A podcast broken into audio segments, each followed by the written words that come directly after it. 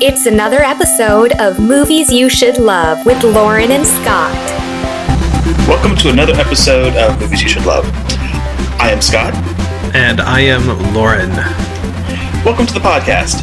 Uh, here at Movies You Should Love, we look at uh, classic and contemporary movies and we kind of analyze them and kind of discuss what makes them so great. Uh, today's podcast, we're going to be looking at number 87 on AFI's Top 100 uh, 12 Angry Men. Indeed. Yes, but before we get into that, uh, I thought we could talk about some movies that we might have recently seen, things in theater or on DVD. Uh, Laura, why don't you uh, start us off? What have you seen lately? Yeah, um, uh, just to throw in here before we get into that, uh, you can always join in our conversation online at moviesyoushouldlove.com uh, or on Facebook or on Twitter at moviesyouShould. Absolutely, and there are, there are links to all of this stuff and anything that we talk about in the podcast. We have links to on our website. Like us on iTunes, leave us a review. That Oh, would yeah. be awesome. Yeah, it, all those reviews on iTunes help us to get more noticed on iTunes. So keep up the good work there, folks. Um, yeah, but a, a couple of movies that I've seen here. Um, well, I'll start it off. I saw The Lincoln Lawyer, um, Matthew McConaughey, and uh, a whole bunch of other people. Um, Marisa Tomei's in it, and William H Macy. And, yeah, uh, it's okay. Is kind of where I'll throw that one in. It's um, This is like a review they'd put on the DVD cover. yeah, it's, It's okay, Lauren. um, um, no, I mean it's it's totally a throwback to kind of like those '90s John Grisham style movies, you know, Pelican Brief and The Firm and, and all that kind of thing. Um, That's what it looked like. yeah, uh, there, there's nothing wrong with it. It's uh, you know, it's a perfectly serviceable kind of movie, but it doesn't. I, I don't know. It's the the story tries to be kind of clever and has a couple of twists to it, um, and uh, it kind of gets in its own way a little bit because really the stuff that happens is just way too coincidental and just I don't know a, a little bit out of the realm of belief for me to really be comfortable with. So it kind of, I don't know, it kind of lost lost its plot for me a little bit. Um, kind of once you realized what was going on.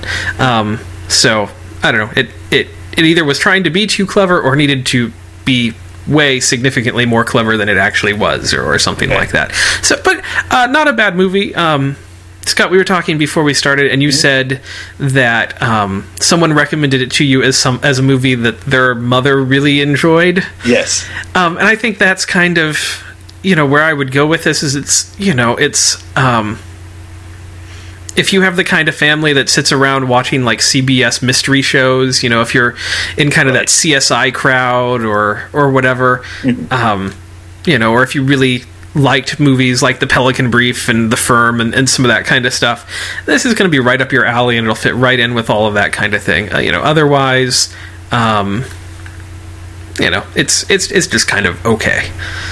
Fair So, enough. So that's my really quick review of that one. It doesn't really deserve much more time than that. Um, let's see the other movie. Uh, we we both saw this one. Yes. Uh, we both watched The Ides of March. Uh, I should mention we didn't see it together, but we both both have watched it. yes. um, so uh, yeah, I I really really liked this movie. Um, Yeah.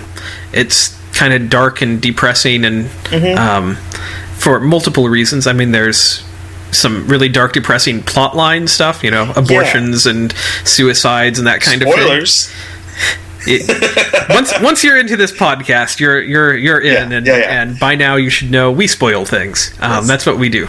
Yes. But um, Uh, but no, you're absolutely right. And I was kind of amazed. Um, going into it, I didn't know the story so well. Mm-hmm. I kind of, from the trailer, you get the idea, and from the title, that it's going to be about some form of political backstabbery. Mm-hmm. You know, the Ides of March being a throwback to the Julius Caesar Mm-hmm. and all that.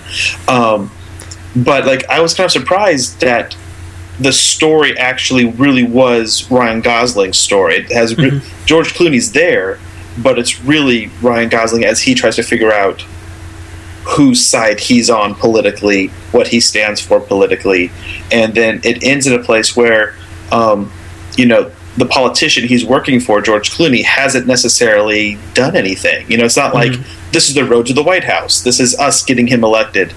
This is actually really just kind of on the campaign trail. Something happens, a mystery kind of pops up, and things start kind of unraveling and retwisting, and yeah, I was I was mm-hmm. kind of surprised at where, where the story went or what it wasn't about. Yeah, and uh, you know that's kind of the thing is is that's one of those other areas where it's kind of depressing is is that it you know it doesn't really make the the political process look all that appealing very much either. Um, It's almost the anti West Wing yes, while being in the very same category as the West Wing. You know, Yeah. for me, kind of instead of you know the West Wing kind of makes you hope that the people that run our government are very much like this show. Uh, this, on the other hand, kind of shows you what it's probably more like, and it's not glamorous, and it's not necessarily even filled with good or positive people. It's just filled with people who have to make these very political and business minded decisions, and um, just fascinating. I loved uh, Ryan Gosling goes back and forth between Philip Seymour Hoffman's character and Paul Giamatti's character, and seeing the way Paul Giamatti's character is fully revealed, I thought was just fascinating and phenomenal. You know, Paul Giamatti basically plays someone who's on the other side, who who's working for a different candidate, and kind of tempts Ryan Gosling to come over. And you see this in the trailer, so it's not really uh, that spoilery. But once Ryan Gosling kind of goes, okay, maybe I will. Paul Giamatti's like, I don't want you. you know, why would I trust somebody? Why would I want somebody who's going to leave their candidate? You know, no, you're done. you're Yeah. like, wow. yeah, it's well, this is an interesting movie because I mean, we can say stuff that's kind of plot related, and it's really not a spoiler because this movie is much less about the plot of what is going on. Um, you know, it's there is a little bit of a mystery, but it's not actually Right. much of a mystery. Not in the Um, traditional sense. It's no. it's it's really a character study. Mm-hmm. Um, you know, and or, or I mean, in several of the characters, really. Yeah. Um, and so, even if we were to tell you like every plot point that happens in this movie, it would still be worthwhile to see it just to see Absolutely. these characters and their development and kind of where it goes. Mm-hmm. Um, and you know, and going back to what you were saying about the West Wing, you know, I'd, I'd kind of say that if you were to cross this movie with a West Wing episode, you might actually get about the truth of where our political Right. process is. Right. This is probably a little, a little darker and uh, more dismal than it probably is, Mm-hmm. and the West Wing is probably a little bit more, a little brighter. a little brighter, happy, and jingoistic than Yeah. than uh, it really is. So, Yeah. someplace in between those two. Um, uh, this movie was co-written by George Clooney, stars George Clooney, directed by George Clooney. Um, fantastic. I mean, George Clooney continues to. He hasn't directed very many films, but the films he does direct and get gets involved with on that level, yeah, I love um, I love them. Yeah. So this is another one of those that I would highly, highly recommend to anybody that's you know interested in politics, interested in good character drama. I think it was originally a uh, a play, and they adapted it into this film, um, and it's fantastic. It kind of it's also kind of a throwback to some of the films like uh, All the President's Men. You know, it's a very almost timeless. If it wasn't for the language, it'd be a ve- it could be a very timeless film. Yeah. So it's um you know, don't go into it expecting it to be like you know, super actiony or super, no. you know, it's it's a very quiet, introspective kind of movie. Mm-hmm. Um, you know, lots of uh, either lots of people talking or like nobody talking is kind of the, the two types of scenes that you get. Yeah. And um but yeah, it's it's it's really But the best kind of, of that kind of movie you can get, really. Yeah. It's a phenomenal cast, working with a very smart script that just works. The whole yeah. thing. Yeah, no, it's I, I loved it. So Yeah. definitely, definitely on our list of movies that we loved. and Absolutely. maybe- and maybe you should love. You should love it. uh, we'll segue from your list now into mine, which mine is uh, as well, Ides of March. Uh, the other movie I saw, though, was uh, Killer Elite, Mhm. which is the uh, um, Jason Statham, Clive Owen, Robert De Niro film. Yeah, Which- which I just bumped up to the top of my Netflix Yes, list here. because I thoroughly enjoyed it. Um, it was a very pleasant surprise. It was one of those movies. I saw the trailer and I thought it could look good. It looked like it would be a uh, decent action film. Jason Statham, I tend to like, but sometimes he makes Crank and Crank Two. um, and so, get, knowing that, I kind of went, "What kind of movie is this?" I also love Clive Owen and I love Robert De Niro. What kind of movie am I getting into? And so I waited for the DVD, and it was a very pleasant surprise.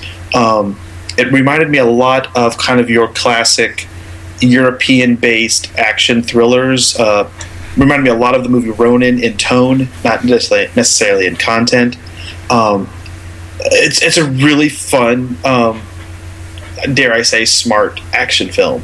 Um, at the beginning, it says it's based on a true story. I don't know how much of that is accurate or how much of because so much of what they're dealing with is behind closed doors activities. I think it's based on a book that uh, basically has been denounced by the British government as just fiction.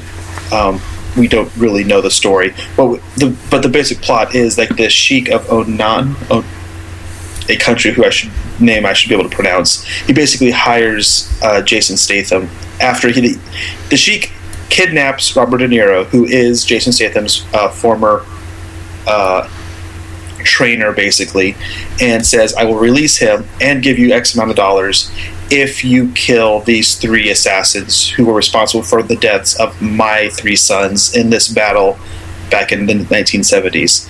Um, and so that's basically the plot. Then uh, Jason Statham puts together a small team, and they start hunting down these uh, ex-British uh, MI6 or kind of assassins, and it becomes this kind of action film that's, like I said, reminiscent of Ronin, reminiscent of like the Bourne Identity, um, and it's it's really a lot of fun. It's really good, and it, it ends very satisfactorily and in a way that I was not expecting. A lot of these movies, I feel like it would end with a giant showdown, which this movie does have. It does have a you know big climactic chase and showdown, but the results of what comes from that it was kind of unexpected, and I made me appreciate the movie all the more. I would highly recommend it really to anybody. If you like a good action movie, a uh, good thriller, yeah, it's fantastic. It's not over the top. It's it's not too over the top to make you not believe it. Um, but yet the stunts and the action that are in it are very impressive and very cool. Nice. Yeah, like I said, I just I just bumped it up to my uh, Netflix list. Mm-hmm. So yeah, if very... you like Heat, if you like Ronin, if you like uh, the Bourne movies, this is right up your alley. Mm-hmm. Nice. And then um, we from there we can move straight into our discussion of uh, Twelve Angry Men. Unless there's anything else you'd like to add. No, I'm I'm excited to get to this movie. I yes. I, I have loved this movie for years. It, it it's uh, I mean, that's spoiler for the uh, wrap up. I love this movie, um, and so no, I'm I'm really I was excited to get to watch it again. Yeah, and uh, yeah, uh, yeah. The first you... the first time I saw this film was actually in my government and economics class. We hmm. watched it in high school, it was my senior year, and we watched it then. And I remember at the time. Uh, when the teacher's like, "Oh, we're gonna watch this old movie," and I'm like, "Oh, this!" Like, it starts as like this black and white movie. It's you know, all of these old actors. I'm like, this is not going to be good. But even as a senior in high school, I was very quickly drawn into this film, um, and really, into, uh, yeah, it's one of my favorites. It's uh, it was released in 1957. For those mm-hmm. of you who haven't seen it, yeah. um, and it basically tells the story of these 12 jurors that are locked in the locked in the room as they have to discuss and debate and decide the fate of a man or of a boy who is on trial for murder. Mm-hmm. Yeah, exactly.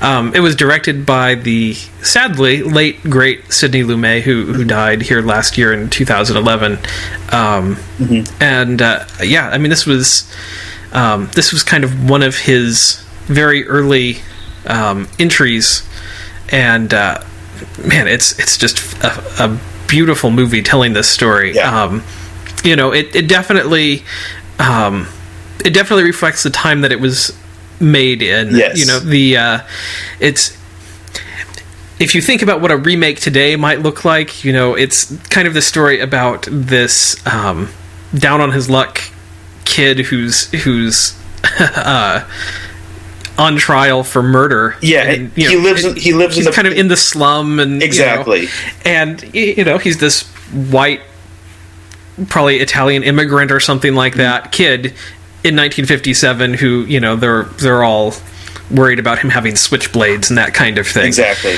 And it's um, very easy to see what the parallels would be today and how you would tell yeah. Really the same story in a really fascinating way because it is it's this movie quickly becomes a character piece. Yeah. It's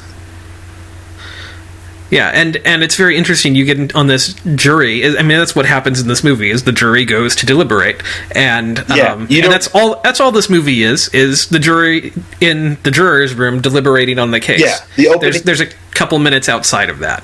There. Yeah, I think I read there's three minutes of the film that do not take place in the jury room. Um, but the the jury is all men, uh, Yeah. as the title, you know, which would never Implies. happen in a jury today.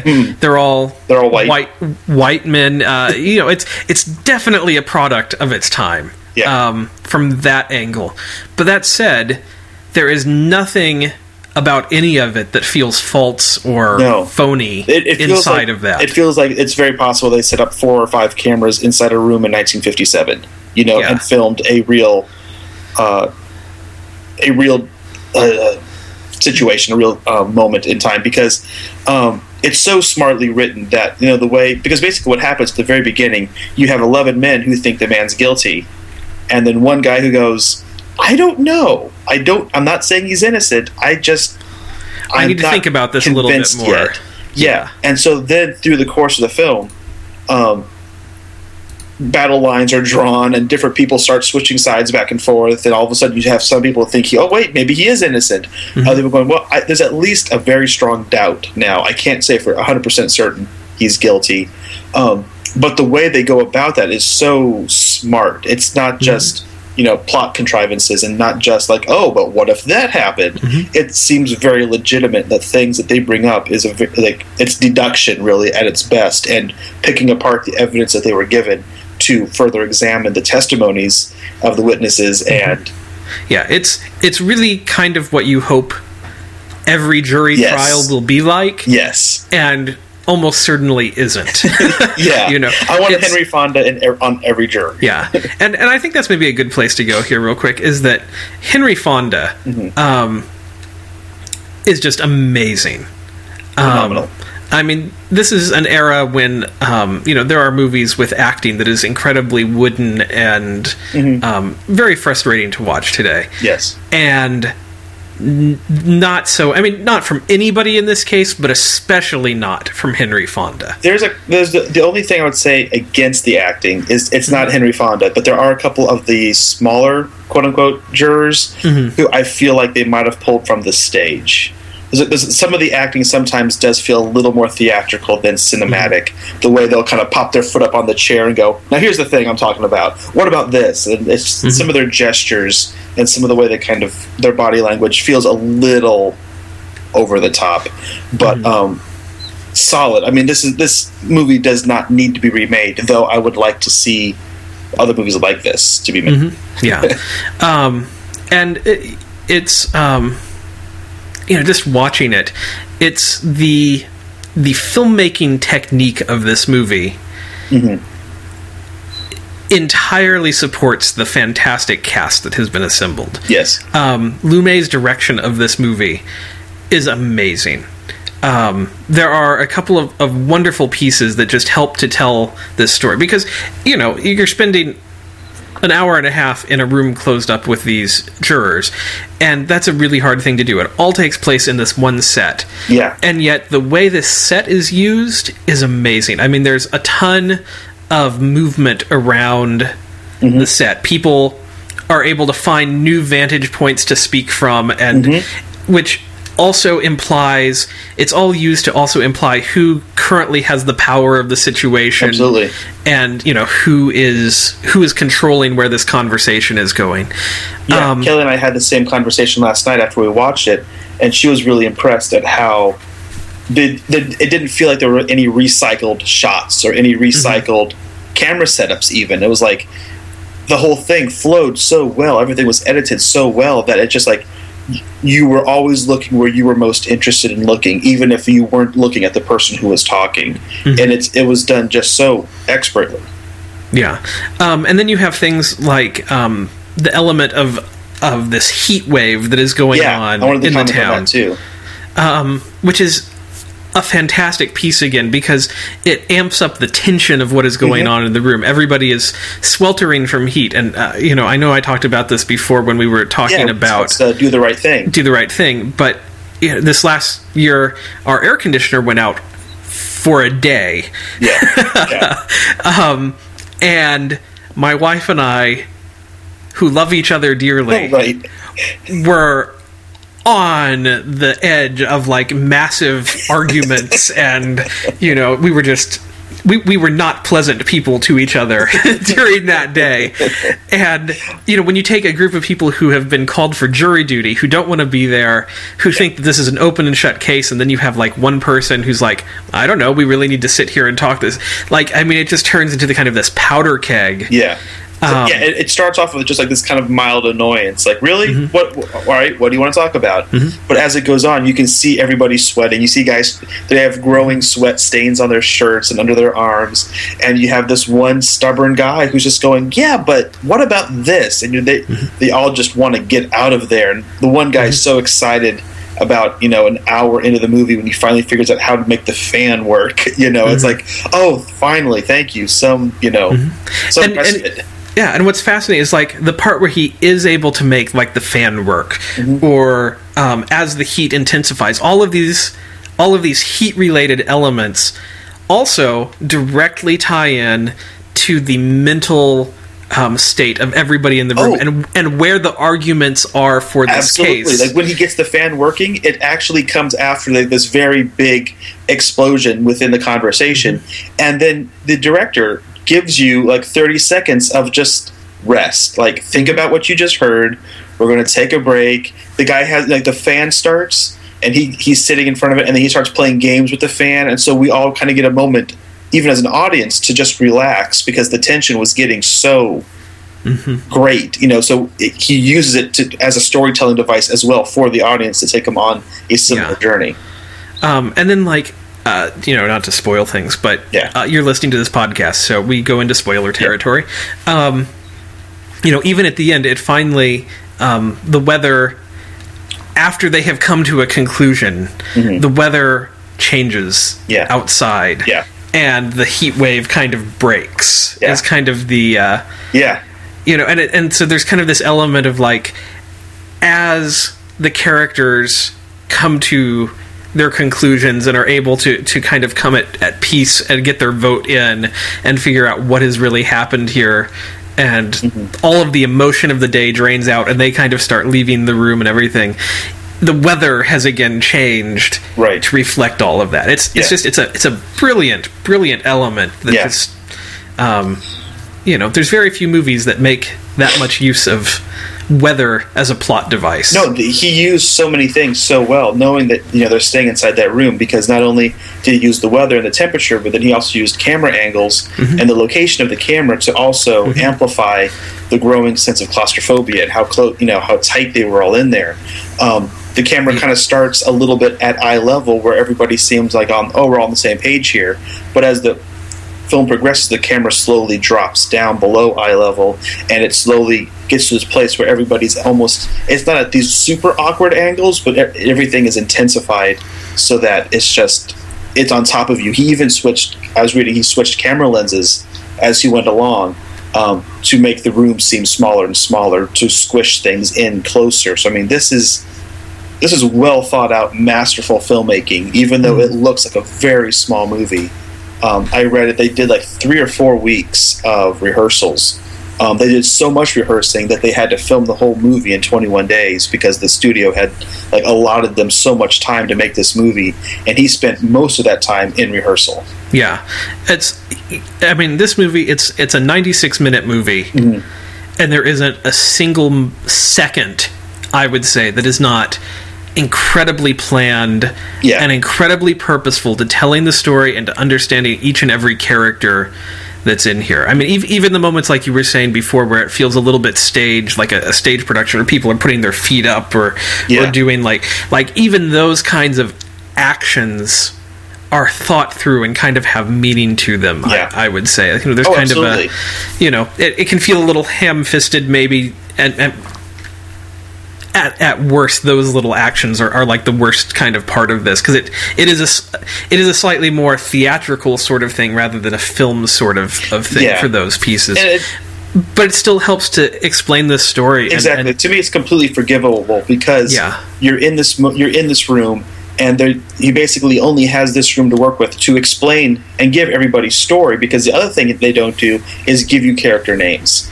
Everybody in here is juror one, juror two. Everybody has numbers. Mm-hmm. You do find out two of the jurors' names at the very end once it's all over. But going into that, you are you as an audience member are kind of in the shoes of the jury where you don't know anybody's name all you you start piecing together information you do learn everybody's job at some point.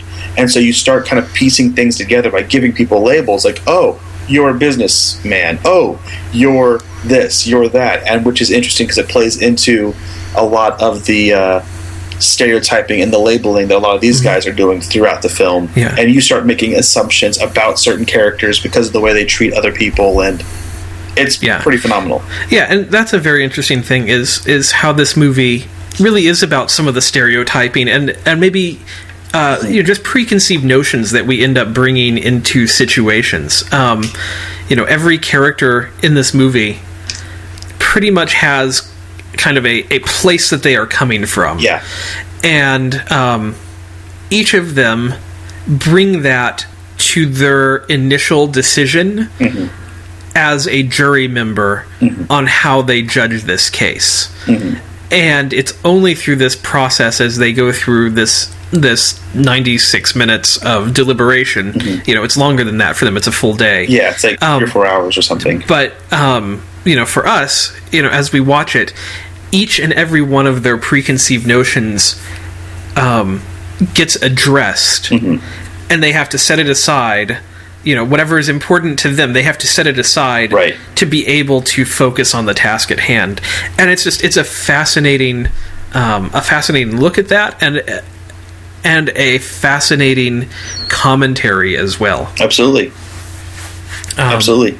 Um, the other thing i really liked about this movie and it's not it's kind of it's implicitly implied that this is what this movie is about which is the which is the beauty of democracy and it's a very civic minded film there's the there's a one man in the in the jury that is um, you get the impression that he is a an immigrant a fairly recent immigrant. He um, has a Russian accent, we'll say, some kind of Eastern European kind of accent, and he he talks about democracy and go talk about the beauty of democracy and how mm-hmm. um, he gets really upset when they, they don't take it seriously. He's like, mm-hmm. no, this is this is a thing. You're taking it for granted, and you're playing games here on this table, and you're doing this. How dare you? Look at what you're mm-hmm. doing. And it just it made me think of. I mean, in the movie, it's about these jurors who've just kind of made up their mind oh the boy's guilty. Let's just get on with it. But i mean to me that still speaks to us today as here it is in 2012 we're entering an election cycle and it's like it's the same thing. You have a duty as part of democracy and you you need to vote. You need to take this seriously. You need to listen to the evidence being given to you and you need to make the best well-informed decisions and not walk into this discussion with your mind already made up you can't Yeah. do that. That's not democracy. That's not what Yeah. it was founded for. And I, I thought that was, it's just, it's phenomenal. It's like it's the most civic minded film I've seen in a while, and I really appreciated that. Yeah, no, it's um, you know, there, I think there's a reason they showed it in in the class that you were in. Yeah. Um, and I think that's fantastic because it, it does have those larger themes of civic duty and of you know democracy and everything. Um, and then you also have to consider that the the one place most people might have a chance to actually interact, other than say voting every four years, um, is actually in a jury situation. I mean that that is kind of like the one area where we as citizens in a country like this uh, have that opportunity uh, to interact and and you know possi- there's a good likelihood that you will be called to a jury at some point during your life here Yeah. in America and um, It made Kelly and I really hope that we get called soon. We're like, I want to be on a jury in the worst way. yeah no I've I've said that several times and and no one's called me yet No. um and uh, but yeah uh, I don't know I mean I think it's fantastic that there's a movie like this that can exist that Mm-hmm. You know, I hope everyone who gets called to a jury has Yeah. had a chance to see this movie at some Yeah. point. Um, Like, I think if you get called, they should send you a copy of this movie. Like, we want you to be a juror, watch this movie, Mm-hmm. come in on Monday. yeah, you know, not to say that every case that you get is going to have evidence No. that is going to disprove or prove or you know whatever. I'm you know, but it it should be something to show you how to be open-minded and to actually examine the evidence that has been presented and make a a rational decision based on the evidence and not on your preconceived notions or on the general feeling of a room or that kind of thing. It's Right. yeah, very very good stuff. Um, just touching on Sidney Lumet here briefly. Sure. Um, I mean, this is a man who made tons of, of great movies. One of my other favorite films, Network. yeah, Network. Um, I, I mean, just uh, you have listed here on our thing Serpico and Mhm, Dog, Day, Afternoon, and I mean, Those are movies that I haven't seen, but those are movies that are referenced very often in uh, top whatever lists. yeah, th- they're great. I mean, there's, yeah, um, you know, uh, you aren't going to go too wrong. Uh, you know, he did a, a version of Murder on the Orient Express. It's Oh, yeah. good. And, um, you know, you're not going to go too wrong with a Sidney Lumet film. Yeah. Um, but uh, if you if you really are interested, I mean, at this level of craftsmanship that he brought to this movie, um, he wrote a book called Making Movies, um, which I highly highly recommend. Um, it it really is a chapter by chapter breakdown of his steps to making a movie. Um, so it covers basically the entire process from beginning to end of how he goes about making a movie and what that is. Um, there's a lot of philosophy in it. There's also a lot of practical advice. Um, just fascinating reading, though, if you're interested in that sort of a topic. Um, he, he just a brilliant man with a lot of ideas on what filmmaking should be and how to go at it. So uh, you can find it on Amazon, and we'll put a link on our Absolutely. webpage. So yeah, um, what do you think, Scott? Uh, Go find it now. you know, it's like it. This is really just filmmaking at its best. I mean, it, it might not have a love story, it might not have a musical score, but it is really just solid filmmaking. This is some of the best best way you can spend 90 minutes. It's um, go find it, go rent it. Um, I don't own it, but I'm going to rectify that as soon as I can. You know, Yeah. I rewatching it made me remember how much I liked it. If you like, um, you know, some of these movies, things that we've even talked about today, like The West Wing, or um, you've seen The Ides of March, and you want to go back and kind of see maybe where George Clooney gets some of his ideas on how to make movies like this, and uh, Good Night and Good Luck it comes from this you know it comes from this kind of older style of uh, black and white filmmaking. It's filled with um, phenomenal actors every, every each and every one of them including um, the film debut of the voice of piglet from winnie the pooh. Yeah, um, he started talking about that sounds like piglet. And i looked it up and yep one of the actors is the voice of piglet and apparently he didn't have to change his voice too much to play piglet. Um, Awesome. yeah it's uh it's a great movie. It's like there's nothing wrong with this movie. There's nothing to pick apart. There's nothing to complain about. It's really a perfect film yeah. Uh, I'm going to agree. You know, it's um, it's not the sort of movie that would be super easy to market today. You know, um, there's not a whole lot of tie-ins. There's no soundtrack. There's no, um, you know, about the best you could maybe do is get like jury action figures. I don't know. um, i think today if this movie was made you'd have a lot of flashbacks almost like you would have it would have to be a slightly bigger film they would have to Yeah. show the murder they would have to show um, you know maybe re- revealing things about them kind of like lost did where like Mm-hmm. here's this guy why is he angry? Oh because of this thing. Yeah they would i don't know if you could do this movie exactly the same way. Yeah, and yet at the same time, I'm I'm glad that it exists in exactly the way that it does, and and um, you know, I kind of in some ways I hope they don't do a remake uh, anytime soon. On the other hand, it would be really interesting to see where they go. But it's it's such a perfect movie. One actually does exist. One came Yes. out in 1997. Um, it was a TV movie. It wasn't released in theaters, but it has Jack Lemmon in it and uh, James Gandolfini and other people that you Mm-hmm. Which is- which is interesting because th- this movie actually started as a remake of a TV movie. yeah, yeah, Um, so it has kind of gone full circle in that. Um, But um, yeah. When I was watching on Twitter, I kind of played a fun little game with my Twitter account where I said, "Who would they cast in the remake?" And I just started. I kind of put together a a team of people that I would love to see basically argue in a room. Um, I think you could. I think you could see it. I think they could remake it, But this, this is one of those kind of movies that there's absolutely no reason to because you would honestly, to make it good, you wouldn't change a thing. Yeah. All you could do is update. Maybe um, you might bring in some women into the cast. You might bring some more races into the story.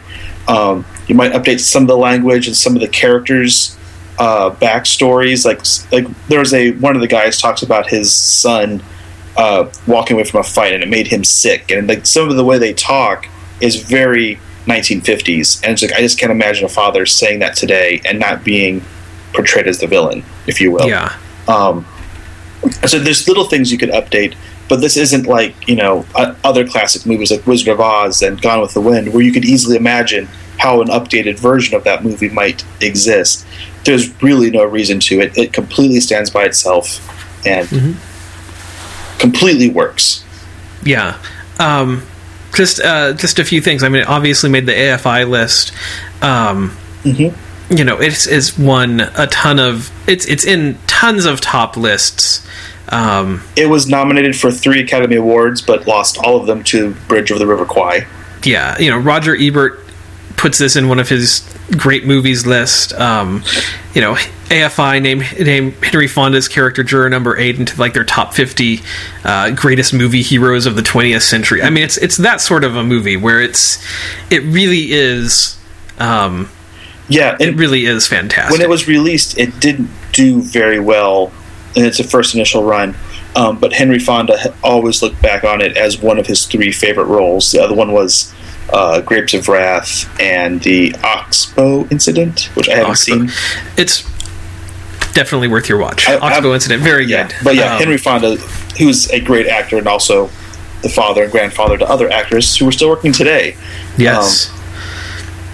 yeah. Yeah. Oxbow Incident is about a lynching, which is it's Okay. just a very fascinating. Again, it's it's a very small movie, kind of like this one Mm. is, and it's um, pretty intense. Uh, definitely, I'll I'll just go out and say it right now. Also, totally worth your time. Cool.